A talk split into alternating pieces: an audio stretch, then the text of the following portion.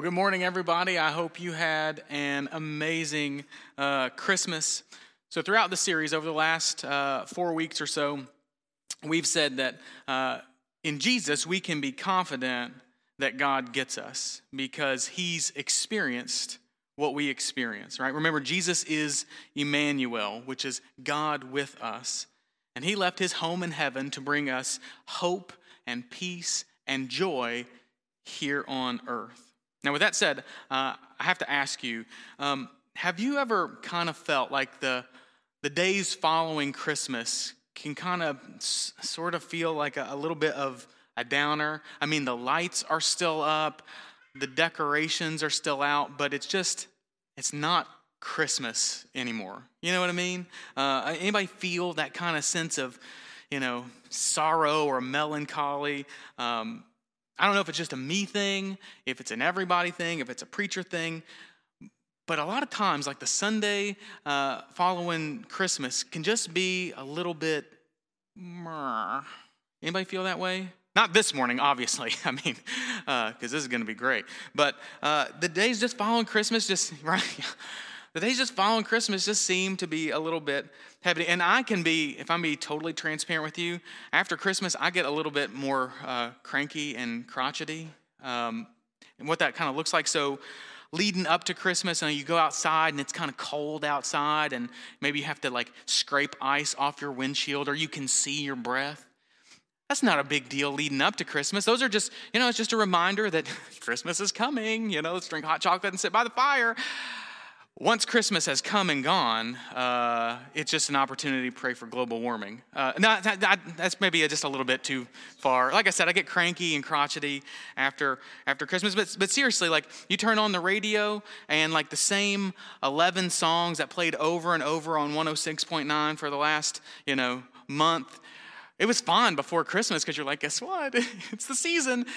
Afterward, it's like, okay, all right, we I'm tired of hearing about what happened last Christmas, George. Let's go on to something else. Um, or, or the, the decorations. I mean, the decorations are beautiful and they're, you know, they're hanging on the tree and, you know, but once Christmas has come and gone, it's, it's just, it's kind of depressing. Um, I don't know. Maybe, maybe, like I said, maybe I'm just cranky and crotchety and all that. But I feel like the, the days following Christmas, like the six days that we have between Christmas and New Year's, uh, kind of like typify this idea. Uh, we know that you know, Jesus has come, we celebrate that reality, but we're ready for things to be made new, right? We're ready for a fresh start. Um, you know, like we're, we're, we're done with the brokenness. Uh, we, we've made the decision to follow Jesus. We've joined his team. We're encouraging others to do the same. We're ready to see uh, the world change for good. We're ready to see fruit on like a global scale, but we're just not there quite yet. You know what I mean? Like that's this week leading up to the new year, that's kind of like a small picture of what I feel like we're living in, like as a as a people.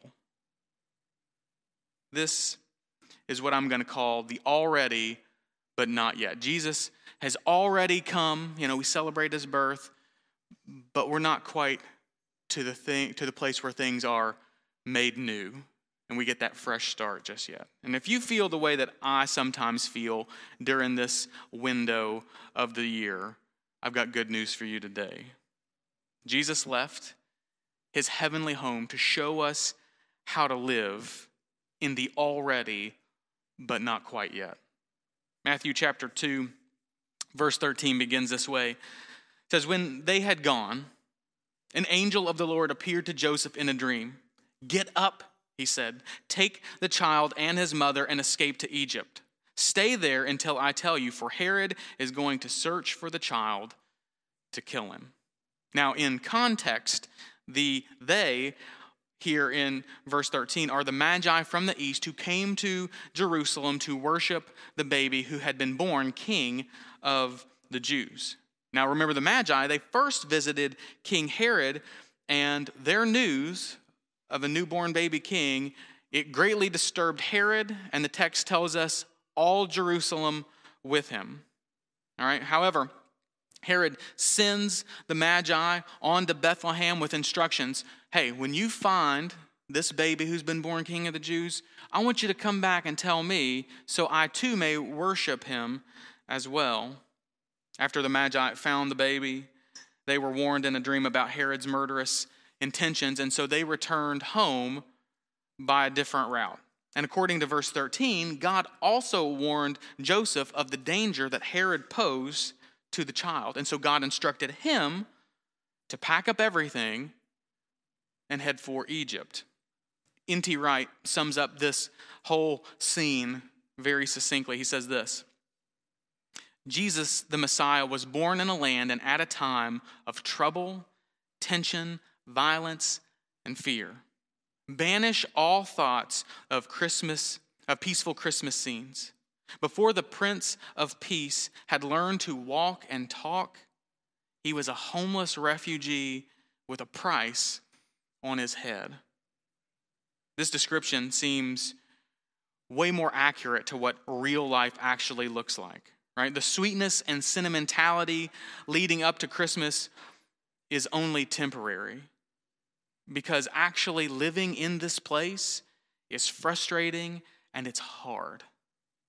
Eggnog and Christmas cookies turn into Y memberships and New Year's resolutions, right? That's just the way that life goes. White snow before Christmas is beautiful, uh, but after it's been around for a few days, it's no longer white and beautiful. It's grimy and gritty and gray, right? All those wonderful presents that we purchased in, in December are bills that we're going to have to pay in January and February and March. Am I right? That's what life looks like. It's hard. Our world and the people in it are broken. And the sweetness of the Christmas season wears off because life is hard. Verse 14.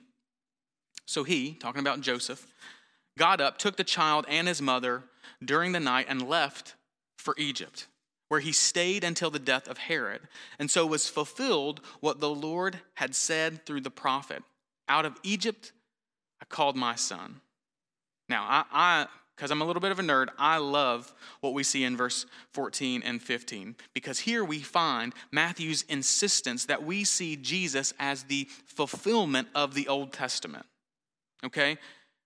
Even when things are at their darkest, even when things are incredibly bleak, right? Israel's Redeemer wouldn't show up on the scene to save and set free while living in the lap of luxury.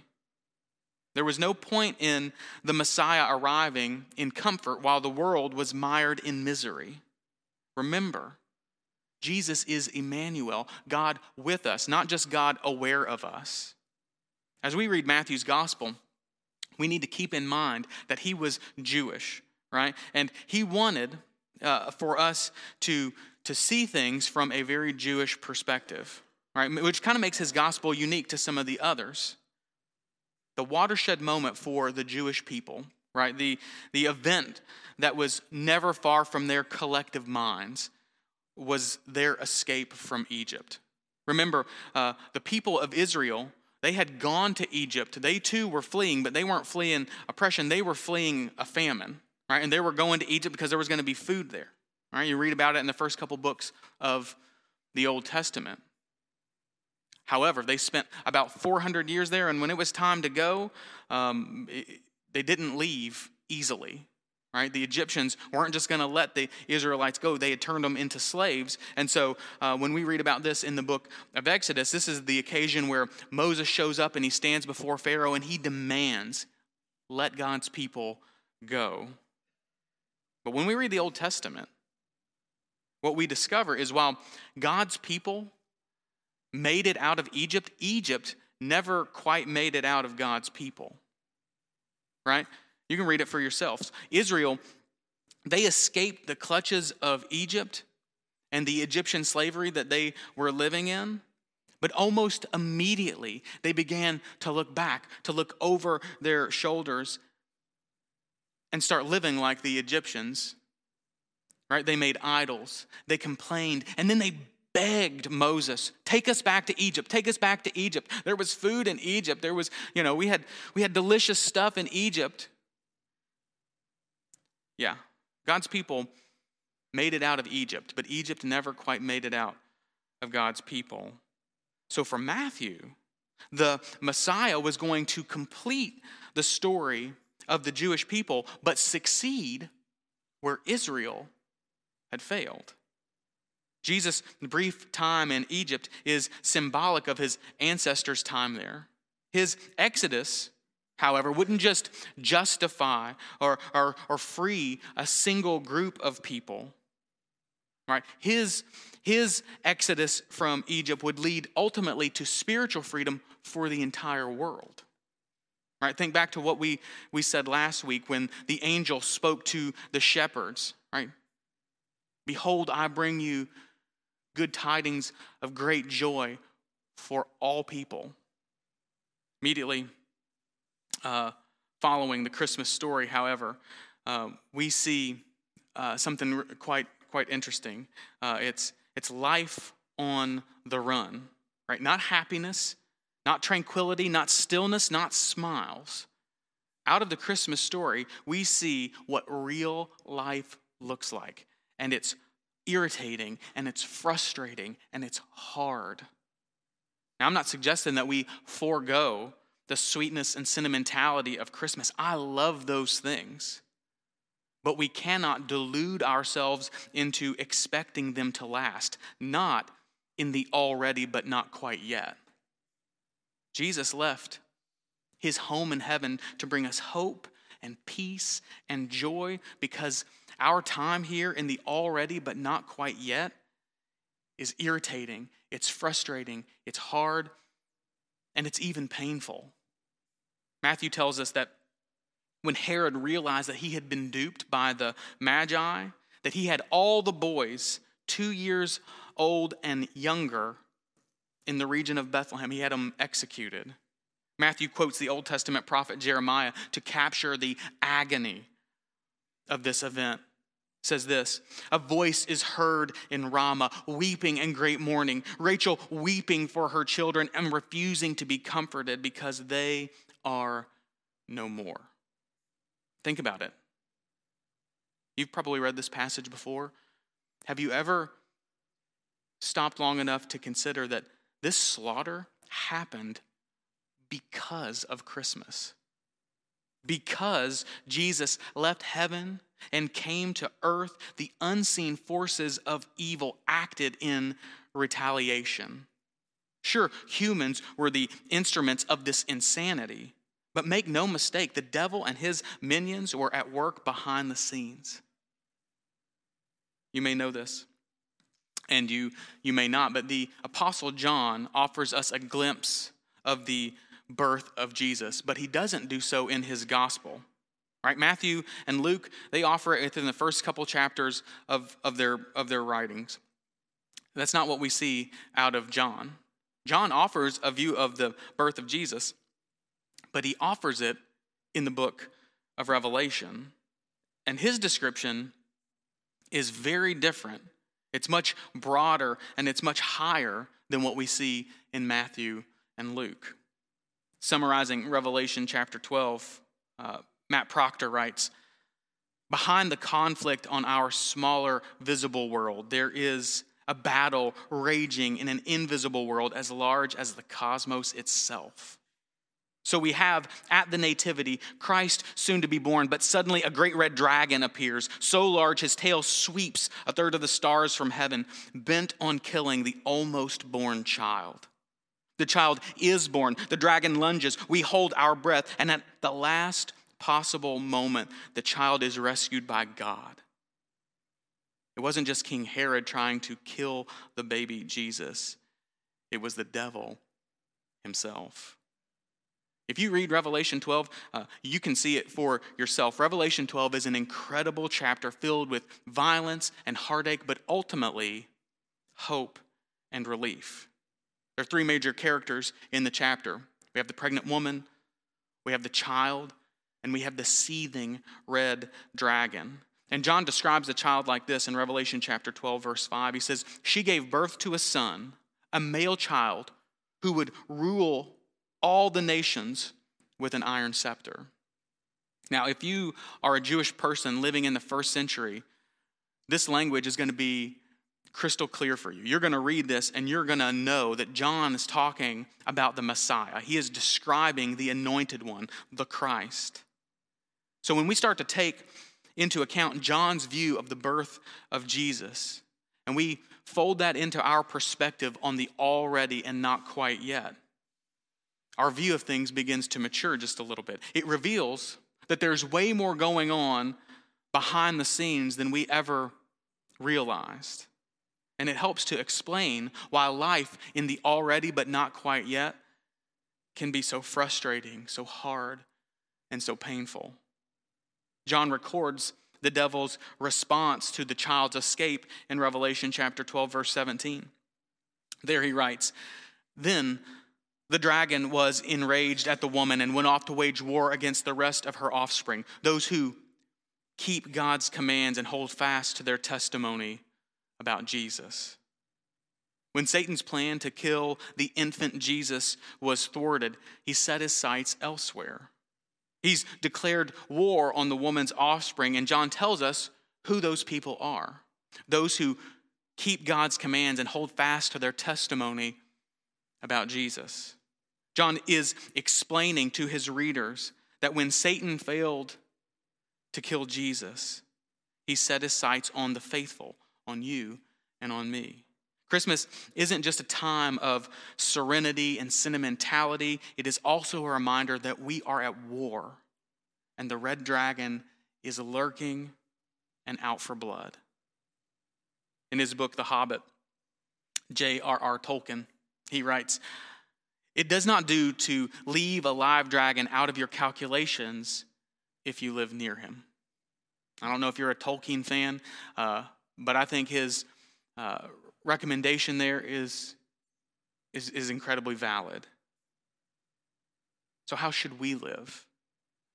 How should we live here in the already but not quite yet, understanding that we have an enemy lurking behind the shadows in unseen places? In Psalm 149, verse 6, the psalmist describes God's people as having an attitude of jubilant exaltation coupled with determined preparation. It says this May the praise of God be in their mouths and a double edged sword in their hands. See, living in the already but not quite yet is hard because we have an adversary, Satan, who is crafty, he's cunning, and he's powerful. But we cannot forget that we have reason to celebrate. We have cause for celebration because Christ has come, the battle is won, he has already been victorious. We have reason for jubilant exaltation. And I think when the psalmist originally wrote this, I think he literally had in mind, yes, praise with your lips, and I think you should be holding a, a sword in your hand. I, I, think he meant a physical, actual sword. But I, I want us to think about this passage in light of what we read in the New Testament. Right? Because there's a double edged sword mentioned on a couple of occasions, at least in the New Testament. Remember what's said in Hebrews? The Word of God is living and active, sharper than what? Any double edged sword, right? Remember how the armor of God is described in the book of Ephesians? The sword of the Spirit is the Word of God.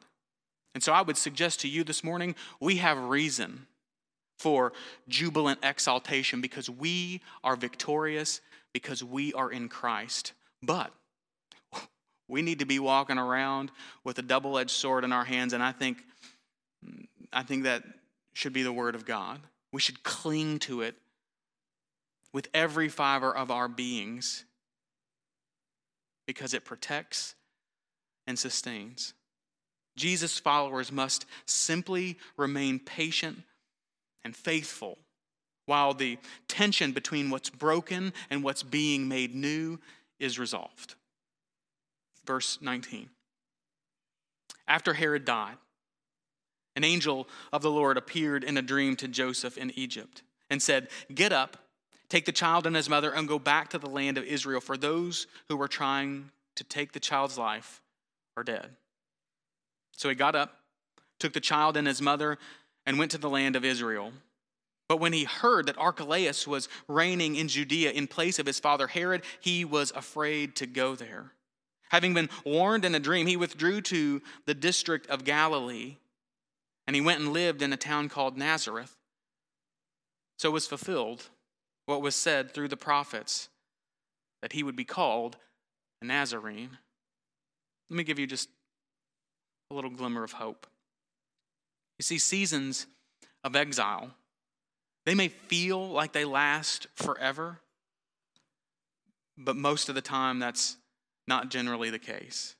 Joseph, Mary, and Jesus, their time in Egypt was only temporary, but it accomplished so much.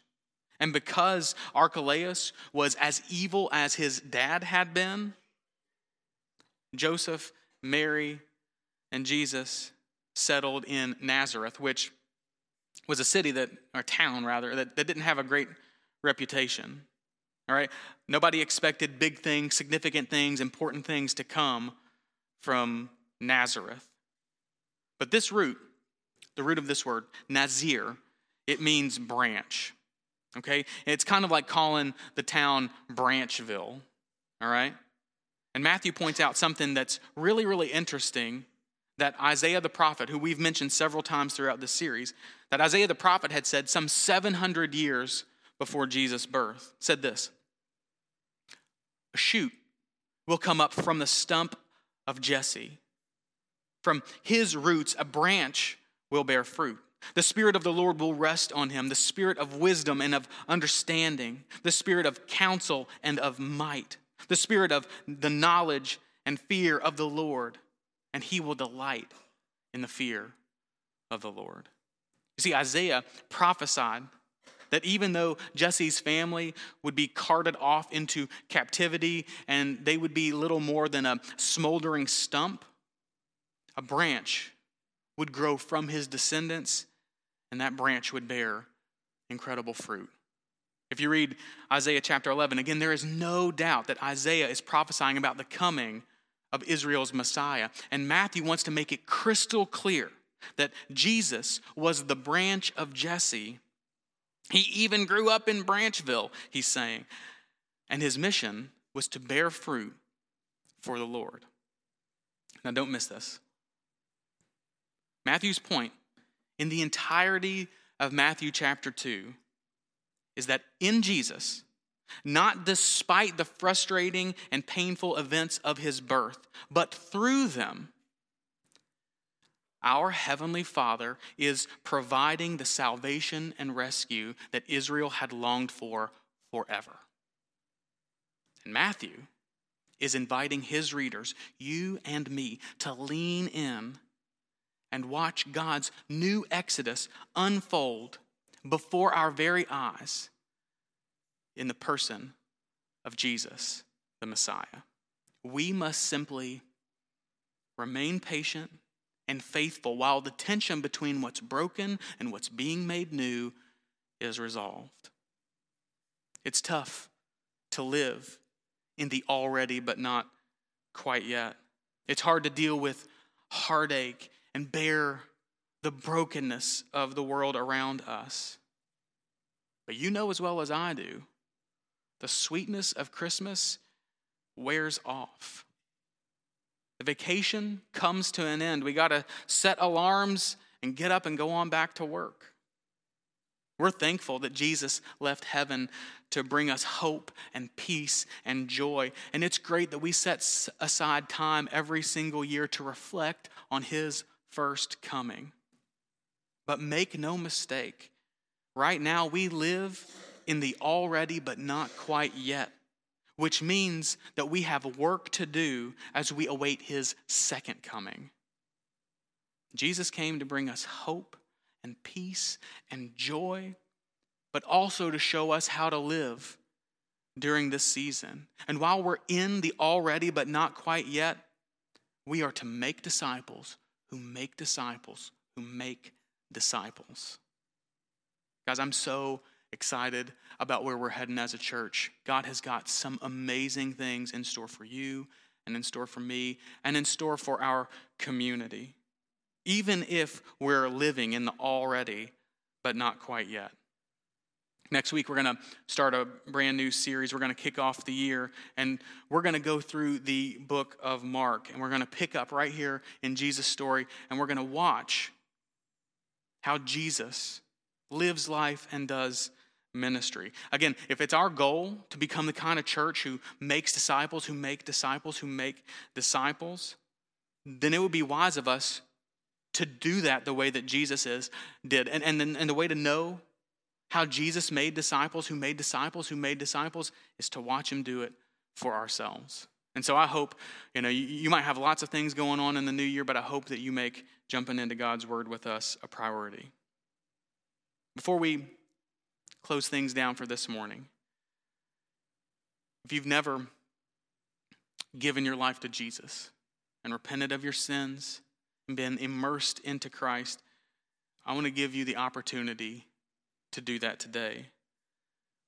I don't have to tell you that the already but not quite yet can be brutal. Life is hard.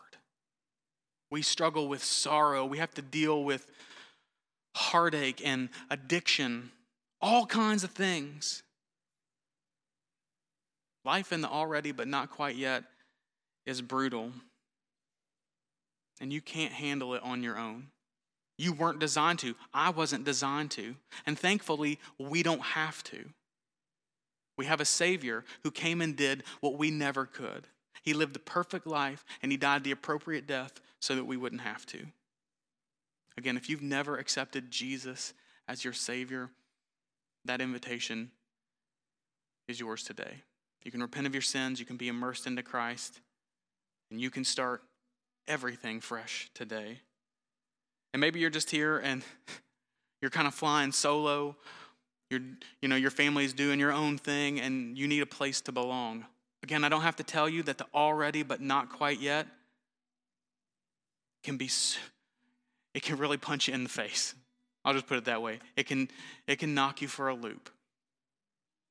And you shouldn't have to feel like you're doing life on your own. We want to be the kind of church family that comes around you and helps you deal with difficult, challenging things. We're not always going to get things right, but we want to be committed to failing forward. When we make mistakes, when we fall, when we falter, we want to do it in pursuit of Jesus. And, you know, we'd like you to fail right alongside of us, right by our side. We pick each other up, dust ourselves off, and continuing to chase after the real Jesus. If you've never accepted him as your Savior, you just need a place to belong, the invitation is open to you today. I'm going to pray. The team's going to sing one last song, and if you have a decision to make, this would be a perfect time to do it. Would you pray with me?